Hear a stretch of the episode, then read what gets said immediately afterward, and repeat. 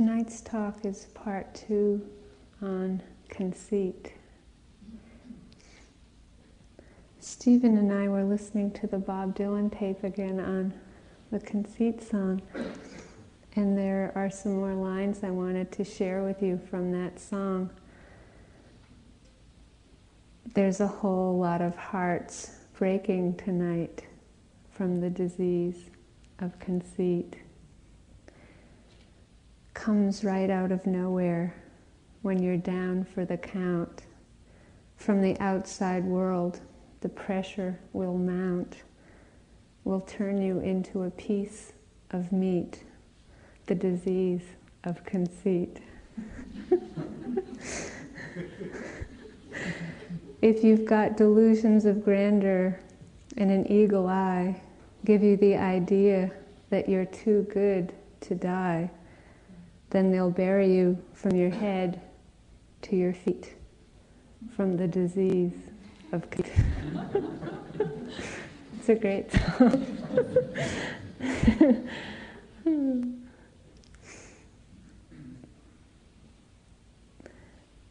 Just to remind you a bit about the traditional aspects of these armies of Mara, that conceit is given three categories, I think is really important. It's, it's considered to be so dangerous for us in our spiritual journey. Remembering that Mara is the darkness that can come that will prevent us from seeing the truth of things clearly. It prevents us from being in harmony within ourselves and with the world. The eighth army of Mara is that way that we feel worthless. It's a kind of self deprecation or self condemnation, which I talked a lot about the last time. The ninth army of Mara being the desire for gain or reverence and fame. The tenth army being self importance and belittling other people, putting others down. And the ninth and the tenth armies are those that I'd like to cover tonight. For anyone who wasn't here the last time I talked about conceit, in the Buddhist tradition, it's not just self importance that uh, the definition of conceit is given. It's really both sides of the coin. The deflation and inflation of self are considered conceit, self deprecation, or self importance. And that's especially important, I think, for Westerners to remember that it's not, we always have this idea that it's that inflation, and really the suffering is considered to be this duality of worthlessness or worth, knowing that the truth is much deeper than that duality that we play in.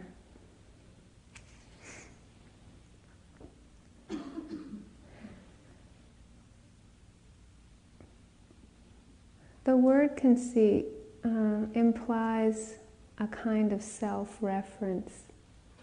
You know, so when you think of what I is and conceit, it's the belief that the body is mine, or that one's thoughts are mine, or one's emotions are mine, or one's pleasant or unpleasant or neutral feelings are mine. All this is this self reference point, believing this I to be real. It's important to remember that that's the basis for these three armies of Mara. That self reference point is that sense of separation and alienation, which is why we're suffering, because that isn't the truth. Even though we believe the thoughts or we believe that the body is mine, it really isn't. It's a lie.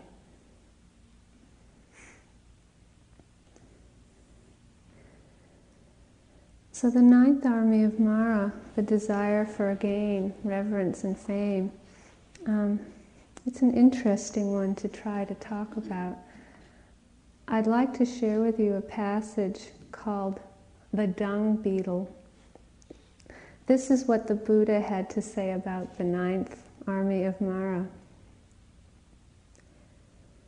A fatal thing, monks, are gains, favors, and fame, a bitter, harsh impediment to unsurpassed freedom from bondage. It is like a beetle feeding on dung, full of dung, gorged with dung, standing before a great dunghill.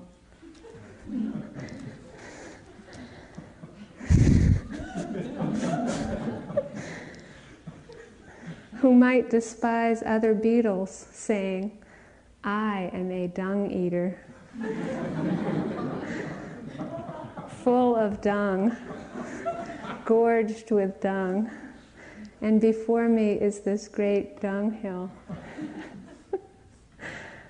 you can imagine this is what he thinks of this army of Mara.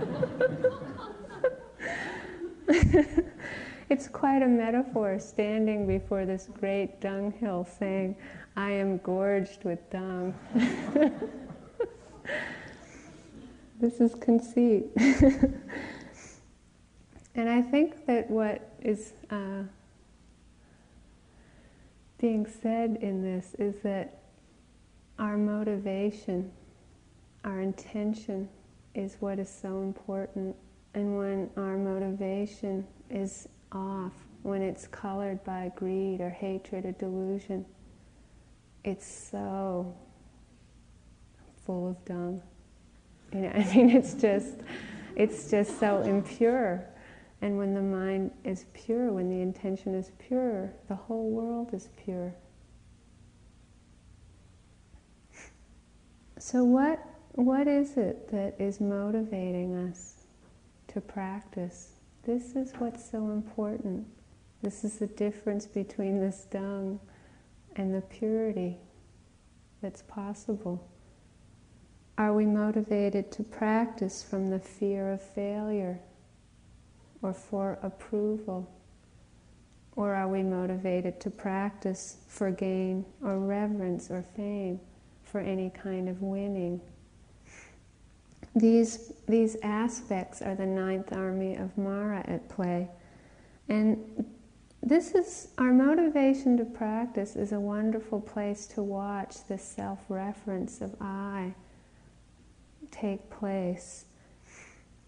If you have the sense of um, when you go, say you go for an interview, and just all the energy that goes into before the interview, the interview, and after the interview, you know, and there's there's the thought, I'm doing great or I'm, I'm special, I'm getting it now, or I'm doing better, you know, than, than last year or this week.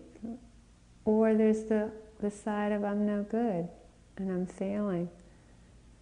You know, I'm, I'm, I'm really going backwards. It's, I'm no good. There's all these judgments going on. And if we think of how much time we even spend rehearsing for the interview, I mean, honestly, like how much stuff goes through the mind, you know, around that meeting. And it's often because, especially at this point in the retreat, you know, there's so little input, there's so little stimulation, that this is a big, busy day. you know, that's it, folks, other than lunch, you know. It's, it's really exciting. And it's really a lot to work with. And if you're very honest with yourself, that relationship between the fear of failure or the desire for approval.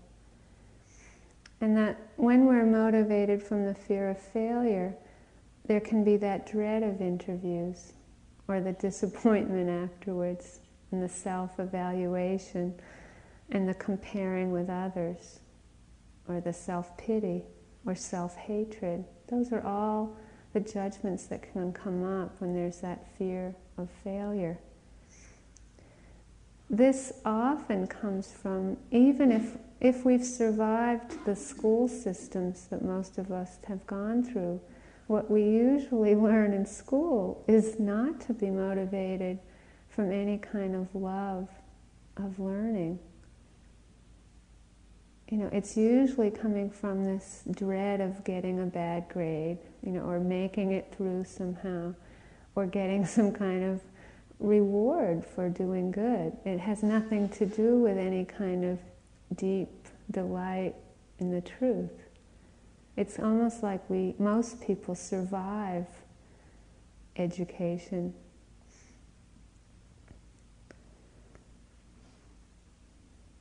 So we're not conditioned to be motivated from the love of truth or from our own interest.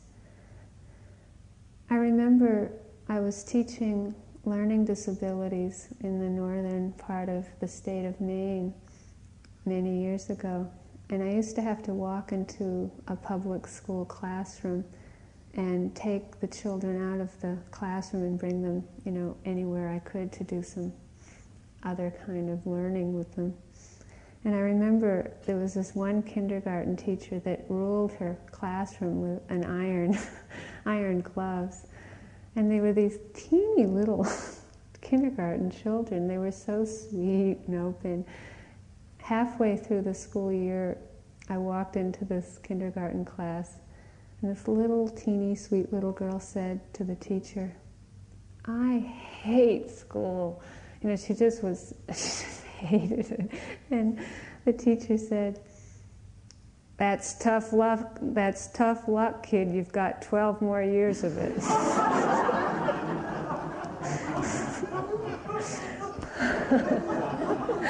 and my heart just went, oh, that poor kid. Her eyes just kind of went, oh, no. and that's kind of how it was, you know, a tough luck that we you know, had to go through it.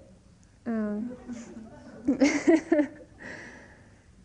and it's almost like sometimes there can be this feeling here that it's kind of nibbana or bust. You know, it's like there can be that energy of, I got to get to enlightenment quick, and then I'll be there, and then it'll be nothing more to do.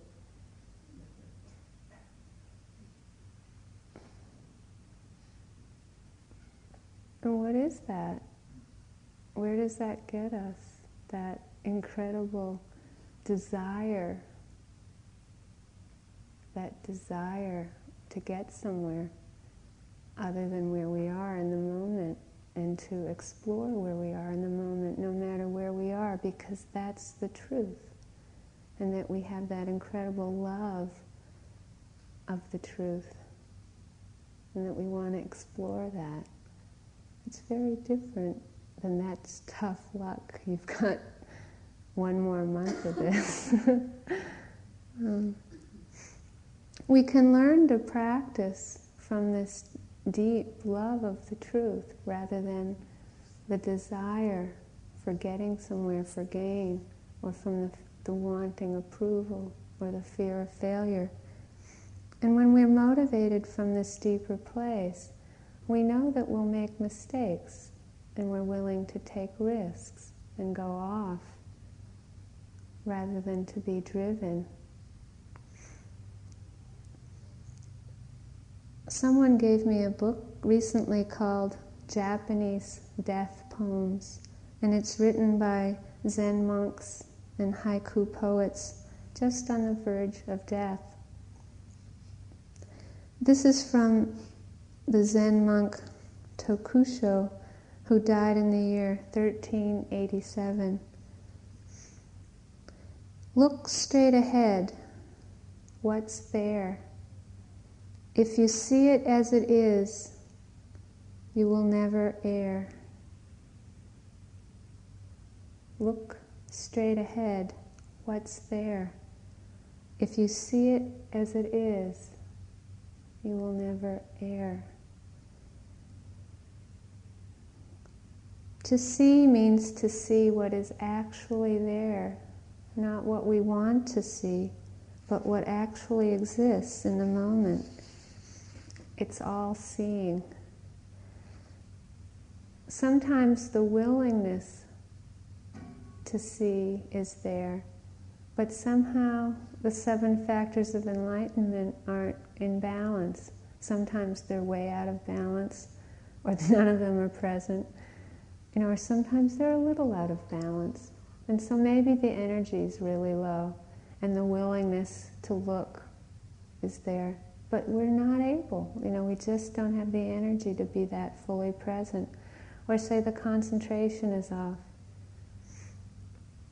Whatever it is, maybe we can't find the detail in the walking or in the breath or in the sound. And this is where we tend to judge ourselves the most. There's this tremendous fear in that moment of not being able to do it right, of somehow we're not getting it right. And it's important to learn our rhythm, our own personal rhythm within an hour or within a day.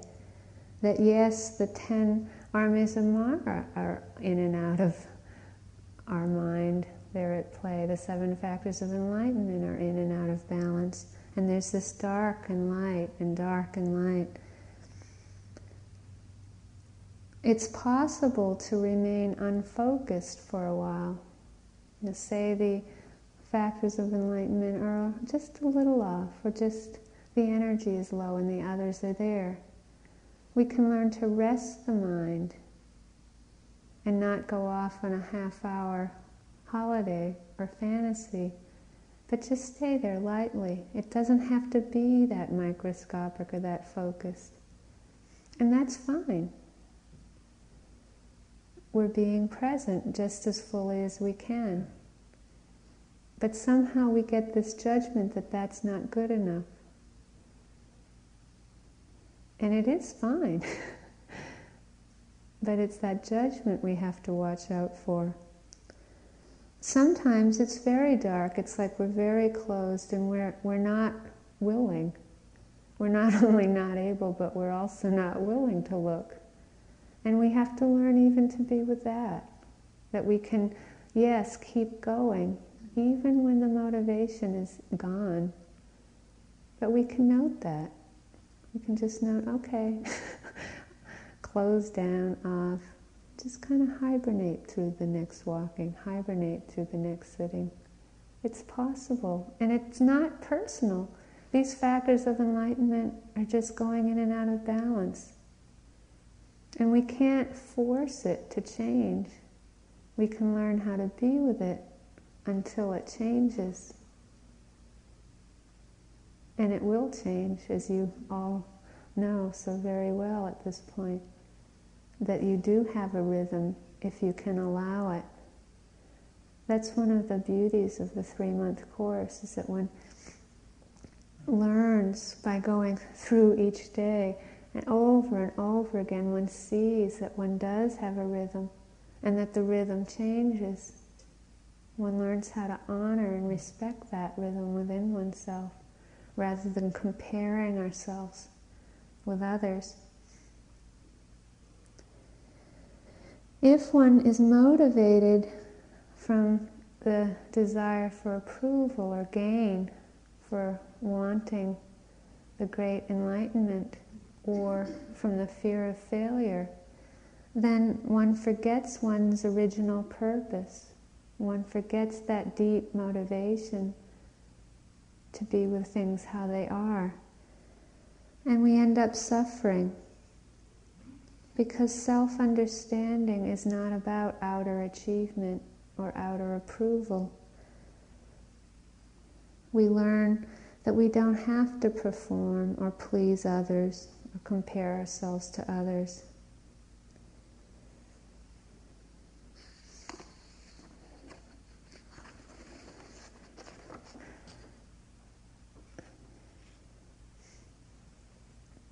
This last time that I was sitting here at IMS with Sayadaw U Pandita, it seems like for several years I was ripening in this one kind of space in the meditation. And it felt like I had gotten to know that landscape quite well. And Sayadaw tends to have a lot of patience with letting someone ripen somewhere for years if you have to, without changing any instruction. And one day during the course, he gave me a very, very new instruction. And it was incredible to watch what happened in my mind. It was like I got back to the cushion and I wanted to get, I wanted to know right away, you know, what would happen and I wanted to be able to do it right. And it took me several days before I could just let that all go and go back to just sinking into each moment and being there fully. It absolutely didn't matter what the instruction was. Basically, it was the same practice. But that, that desire to know and to do it right can be very strong in us. And it, can, it was so much suffering. I had been feeling happier I, and more content than I ever have in my life. And it was such a, a contrast that those moments when I'd start to grab on again and want to know rather than just to explore. It's such a wonderful feeling when we're just exploring.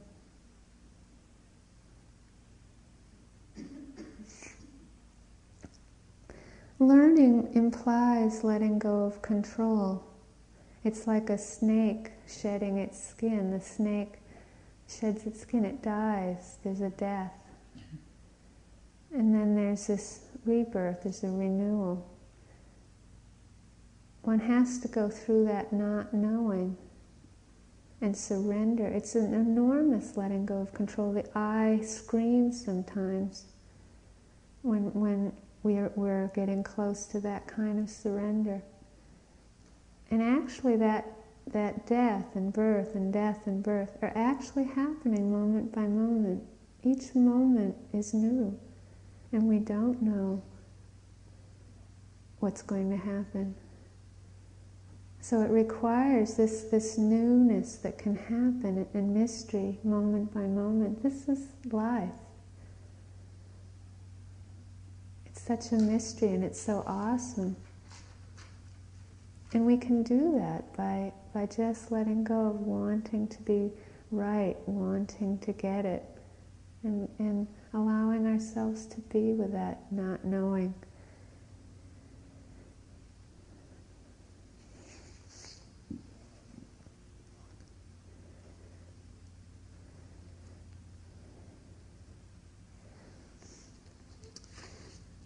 There's a poem by Rilke that I like a lot. It's called I Live My Life. I live my life in growing orbits which move out over the things of the world. Perhaps I can never achieve the last, but that will be my attempt. I am circling around God, around the ancient tower and I have been circling for a thousand years.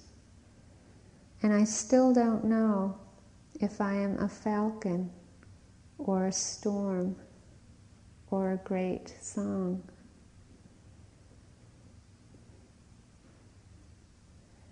That's such a quality of not knowing and surrender. I've been circling for a thousand years, and I still don't know if I'm a falcon or a storm or a great song.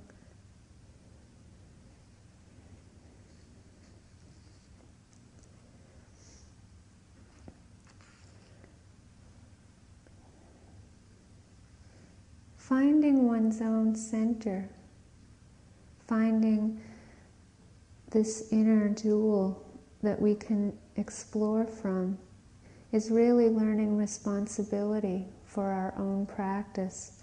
It's learning responsibility for one's own mind. Trusting one's own rhythm is a kind of maturity rather than blaming, you know, the schedule or teachers or authority figures or our parents or role models or ourselves. Maturity is taking responsibility for one's own birth, for one's own life. Moment by moment, step by step, breath by breath. It's this ability not to reach out, not to reach in, but just to rest at our center. And then there's this ability to be fully present and awake. That's a moment of awakening, being truly open. When our practice unfolds from this inner center, there's the growth of inner security.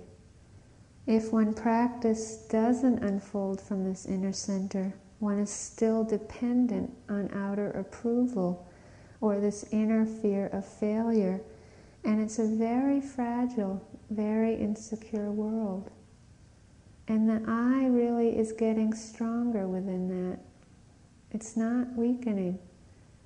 And that's why I just want to emphasize for all of you and all of us that if our practice comes from the inside, there's this chance of inner security.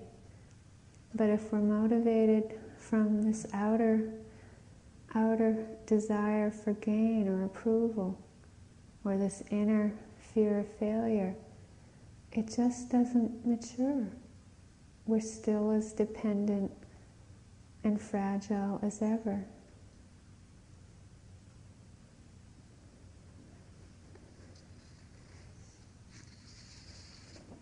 And this comes from trusting your own inner rhythms in the practice.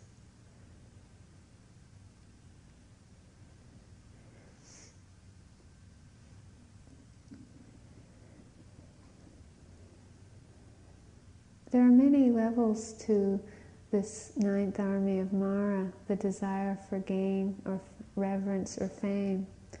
If one has practiced for a while, and if one's understanding has deepened a bit, sometimes people will begin to feel like sharing the Dharma with other people.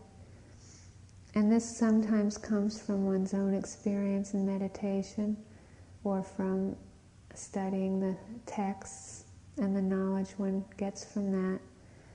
And the mind can become very attached. One can teach too soon without deepening or ripening the understanding. One can teach without guidance. One can feel like one has no more to learn. And these are all very dangerous.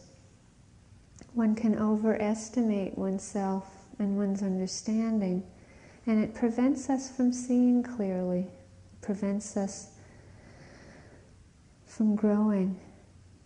And it, a person might even stop practicing, or pride develops.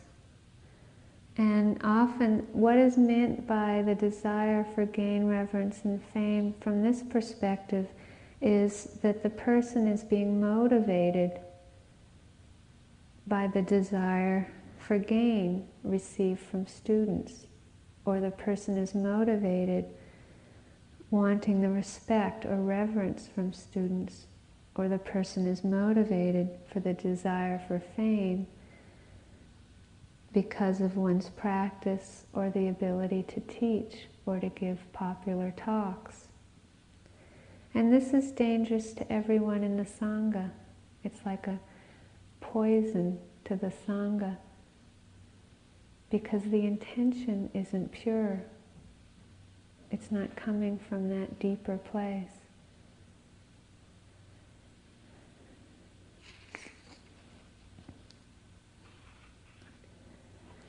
This is a poem by Antonio Machado. I never wanted fame, nor wanted to leave my poems behind in the memory of men. I love the subtle worlds, delicate almost without weight like soap bubbles. I enjoy seeing them take the color of sunlight and scarlet. They float in the blue sky and then suddenly quiver and break. I never wanted fame. I love the subtle worlds. This is being motivated by the love of exploring the life process itself, of life and death. Just to watch a bubble take the color of sunlight and float in the blue sky, and quiver and break. This is that deep delight in the truth I was talking about. Our motivation is everything. It's everything. It's the whole thing. If our hearts are pure, our whole world is pure. And when our heart is poisoned, our whole world is poisoned. Desire just doesn't work.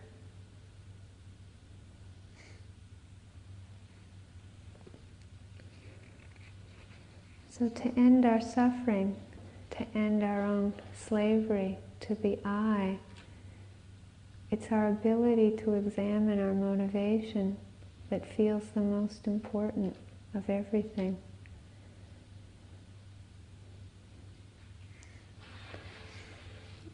The tenth army of Mara self exaltation, disparaging others, or self importance, putting others down.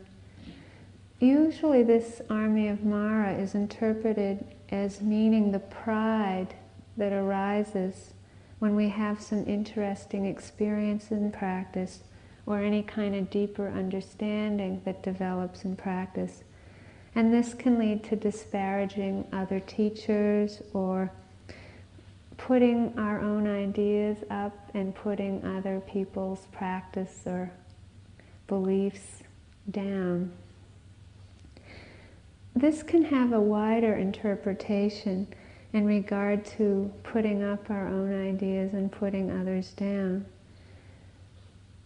More and more I see that the battles in this world, whether all of these horrible wars on this planet and all the suffering that comes from them, or just if you put two people in the same room, you know, just two people, and the difficulties or the arguments that can come just if from two people, never mind a group of people. And it always seems to, not always, but often seems to narrow down to this difference of belief. That's what so many people are fighting about. And it's extraordinary that, you know, there's these thoughts that come through the mind and that people will kill each other for that.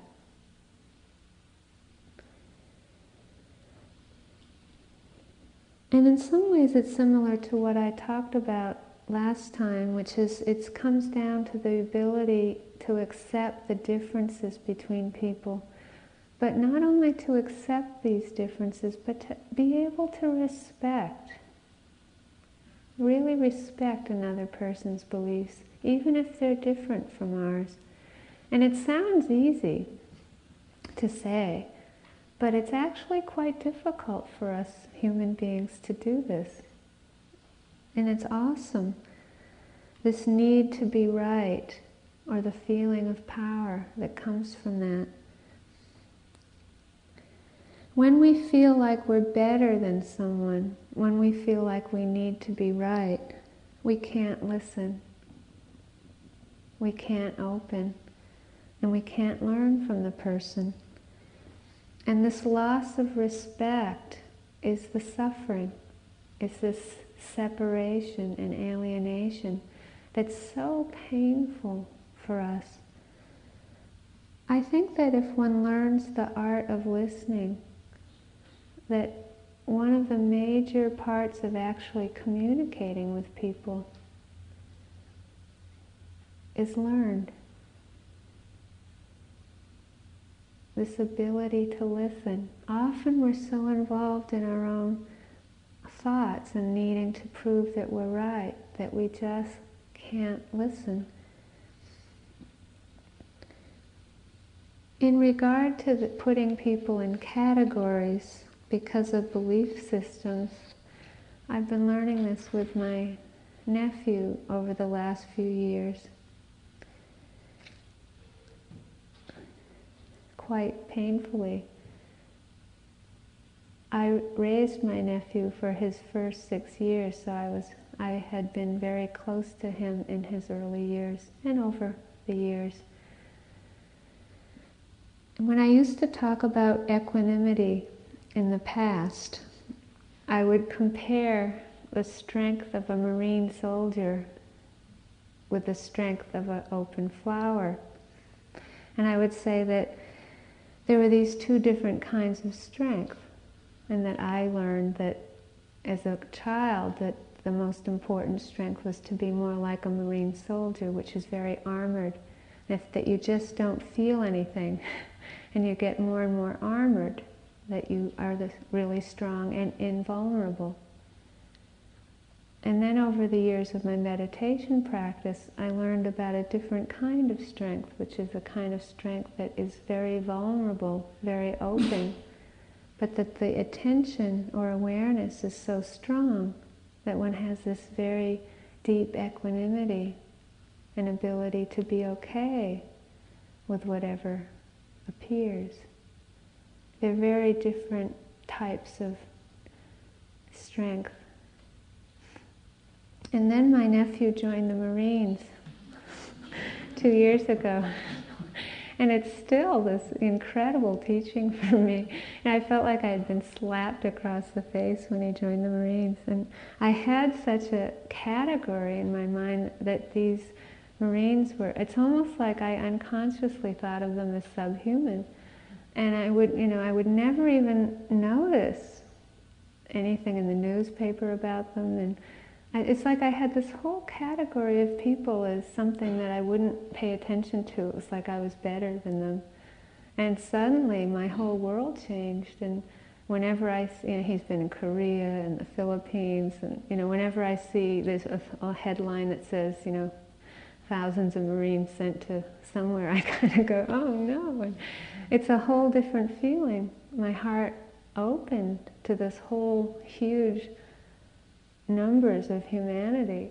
Um, and it really taught me how easy I could do this. Make people subhuman just from a category. It's so easy for us to do. There's so much suffering in this, in this world.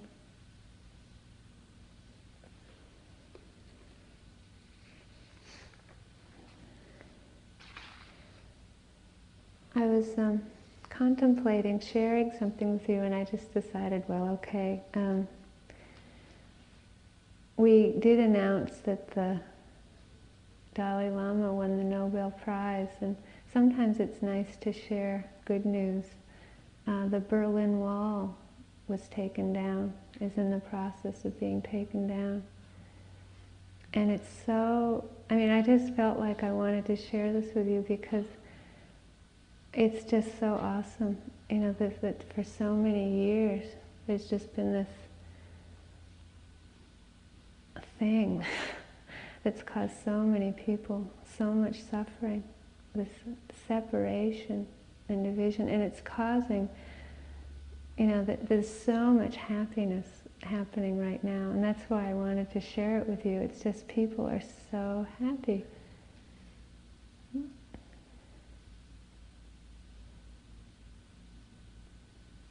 And little little children that never knew grandparents are just walking through the border. you know, and it's uh, I just it's just so much happiness. and just to think of the suffering that comes in this world from these divisions and these borders. And they're so false. That's why I think that this is what is underneath the suffering, is that it's so false. It's not true. And you can feel, you know, the joy and the happiness that comes when the actual division breaks down again, because that is what's true.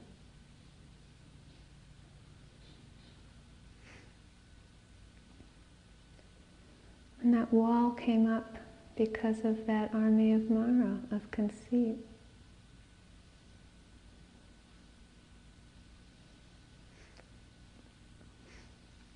Another aspect of the tenth army of Mara that seems so critical to understand. The tenth army of Mara is considered to be the most lethal. And the reason for this is because if one feels finished, one gets complacent and one stops growing. And this is why it's considered to be the most dangerous, because if one stops growing, one stops and one dies. That's, that's the real death. If one feels finished, it's impossible to receive feedback from other people. And it's impossible to improve ourselves and it prevents the ability to receive guidance and to learn. There's a book called The Daughters of Copper Woman by a woman named Anne Cameron, in which the practice of clowning through the eyes of Granny, an old Nootka woman, is described. And the clown of her tribe is considered to be a very, very sacred person that this clown of the tribe would be allowed to make fun of anybody in the tribe who got too conceited in any way, where the self-reference point became just a little bit too much for the people in the tribe. And when the clown was never motivated out of meanness or out of harming or of, of wanting to belittle the other person, there was this deep motivation for it to become a teaching, a lesson. And it was really to be able to show this person how the other people of the tribe saw them so that they could grow. The clown had to be very talented and also very wise for this kind of pure motivation to occur. This is a quotation from Granny. If you thought every word you spoke was gospel, the clown would just stroll along behind you, bab- babbling away like a simple mind or a baby. Every up and down of your voice, the clown's voice would go up and down until you finally heard what an ass you were being. Or maybe you had a bad temper and yelled a lot when you got mad, or hadn't learned any self control, or something like that. Well, the clown would just have fits. Every time you turned around, there'd be the clown bashing away with a stick on the sand, or kicking like a fool at a big rock, or yelling insults back at the gulls, and just generally looking really stupid. We needed our clowns, and we used them to help us all learn the best ways to get along with each other. Being an individual is really good, but sometimes we're so busy being individuals, we forget we have to live with, with other people who all got the right to be individuals too. And the clowns could show us if we were getting a bit pushy or starting to take ourselves too serious.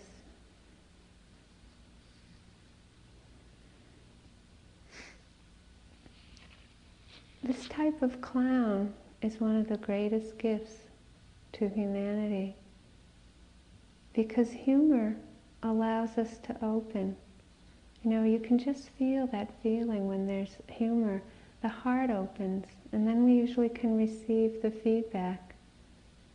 And it's such an art to be able to point out to someone what's difficult in them that's preventing the community from being in harmony.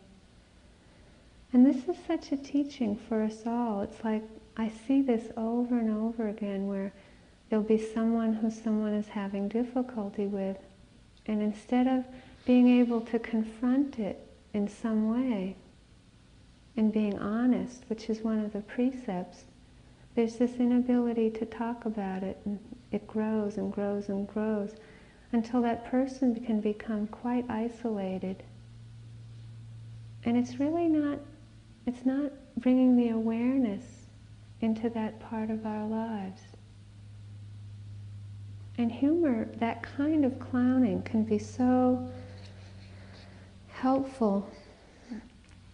I had a very good friend in college who kind of um, embodied this to me. And he and some of my family moved up to northern Maine.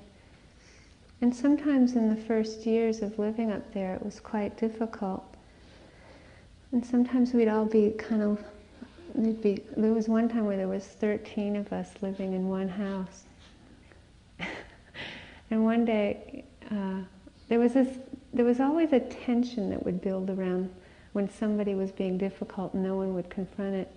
One, for an example, one time there was someone who felt like they were doing all the work and that everybody else was being lazy. And so this guy would kind of, all of a sudden he'd just start sighing and he'd go, I do all the work around here. You know, and he'd, he'd repeat it every couple of five minutes. He'd go, I do all the work around here. You know, and the tension would just sort of build and build and build, and then finally everyone would just burst out laughing, and there'd be a healing. Because this person couldn't hold on to it anymore, and it became funny. And then we could talk about it. It's like when he exaggerates, you know, what he would used to do to me when I would start feeling like I, uh, my self-image was lower than most everyone, and I would start feeling like I wasn't doing something right. And I was be in the middle of doing something that I didn't feel I was doing right, and he'd yell at the top of his lungs, "Stupid jerk!" and I would just, I would just die. I mean, I would just kind of go over and die.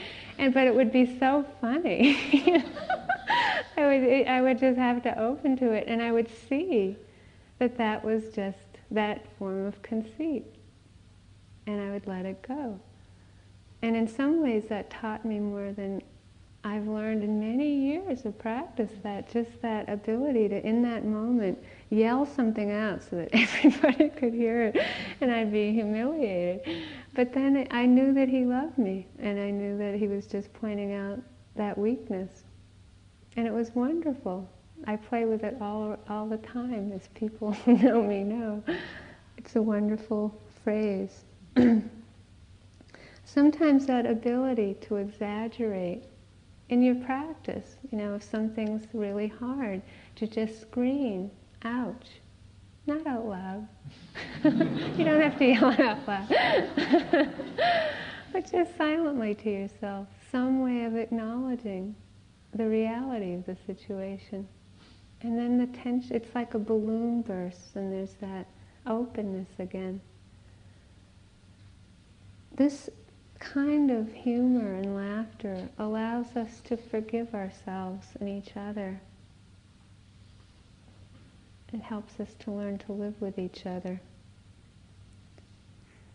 Sometimes I think that humor is left off of all the lists in Buddhism because it's just assumed that it's there. It's such an important quality to bring into our practice and our life.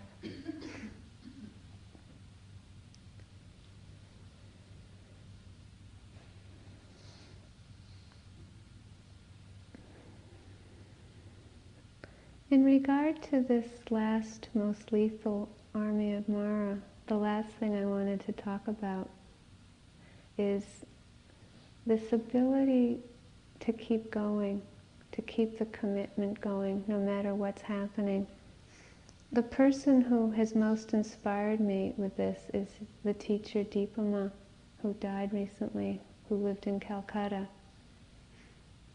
One year, I think it was 1984, she came to teach this three month course, and she was living at the house across the street over there.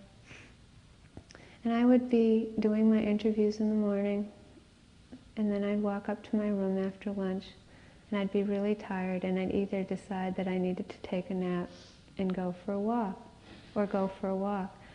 And then as I was either going about to do one or the other, I would look out my window, and I could see Dipa Ma after a morning of interviews, who was very old and very sick, every single day of the three month course, whether rain or shine or sleet or snow. She'd be out there doing walking meditation. And you know, it was it became sort of a game for me. Like I'd kind of run up and look and see if she was out there. And she would be, you know, every single day. It was this lady was not, you know, just some, you know, I don't know, she was so extraordinary. Her mind was so developed. And to see her out there still practicing, it was mind boggling to me. Mind boggling. And then she would always be open to people going over to visit her over there. And when I would walk in, the TV would be going. Her daughter would be either cooking or watching TV. And it would not just be going, it would be blasting. And then the grandson would be running around screaming. And it was just this very, very loud, busy family scene. And she'd be sitting there in meditation, right in the living room. and I would go and sit down, and she'd, I'd wait for a little while, and she'd open her eyes, and she'd come from the deepest place, like softer than moonlight, so peaceful and so loving. It was like this, none of this stuff was going on around her. But she wasn't separate from it. She was right in it. She was right there all the time, sitting and walking, sitting and walking, no matter what was happening. And she'd always chastise us teachers for not sitting enough and not practicing enough. it like she was so um, she was going for it. You know, this little teeny lady was just going for it. She really wanted to totally end her suffering. And she wasn't fooling around. It was, I, like I said, she's just was so inspiring to me on that level. Her commitment to, it was the commitment to be mindful. That's all it is. It's that remembering that it's just a matter of coming back one more time in that moment. It's that drop by drop by drop that we open to this crystal jewel inside. It's that center of awakening.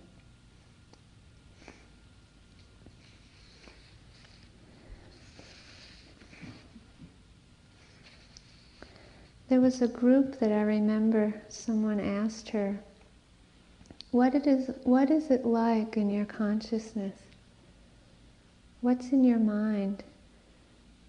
And she smiled, and then she closed her eyes for a moment, and she answered, In my mind, there are three things concentration, loving kindness, and peace. And the person said, That's all?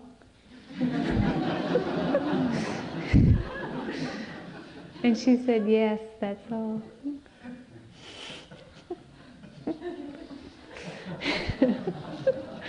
Some of us have a few other things in our mind.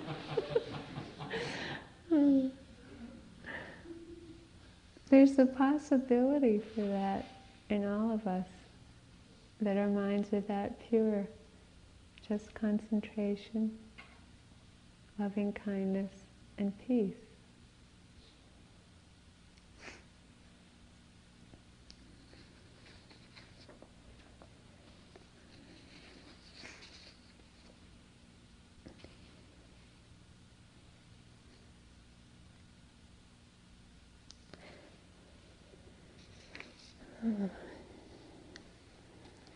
I'd like to end with a quote from the Buddha.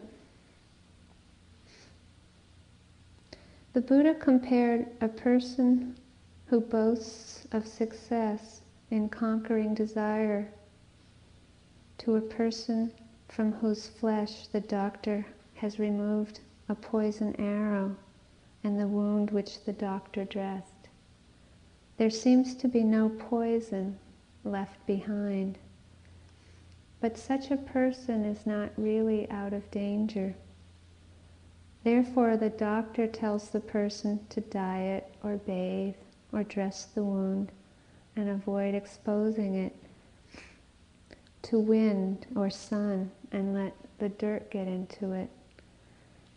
If one neglects to do what the doctor says, the wound will become infected again. And the same with the person whose mind is set for the truth. There is always danger. Lest, let a person not persuade themselves that the poison of self and its desire is ever wholly dissipated. Be ceaselessly mindful.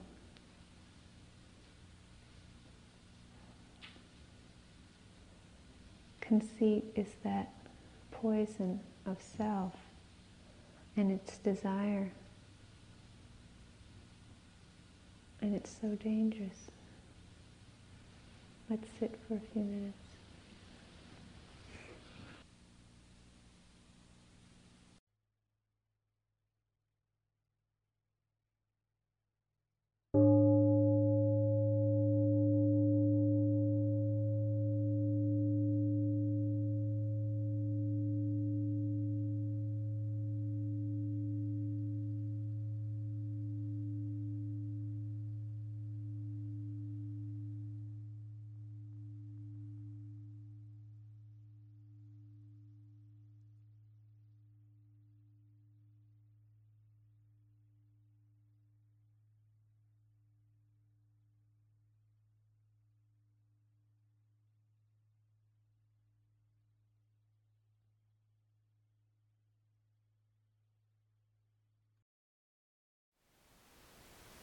Thank you for listening.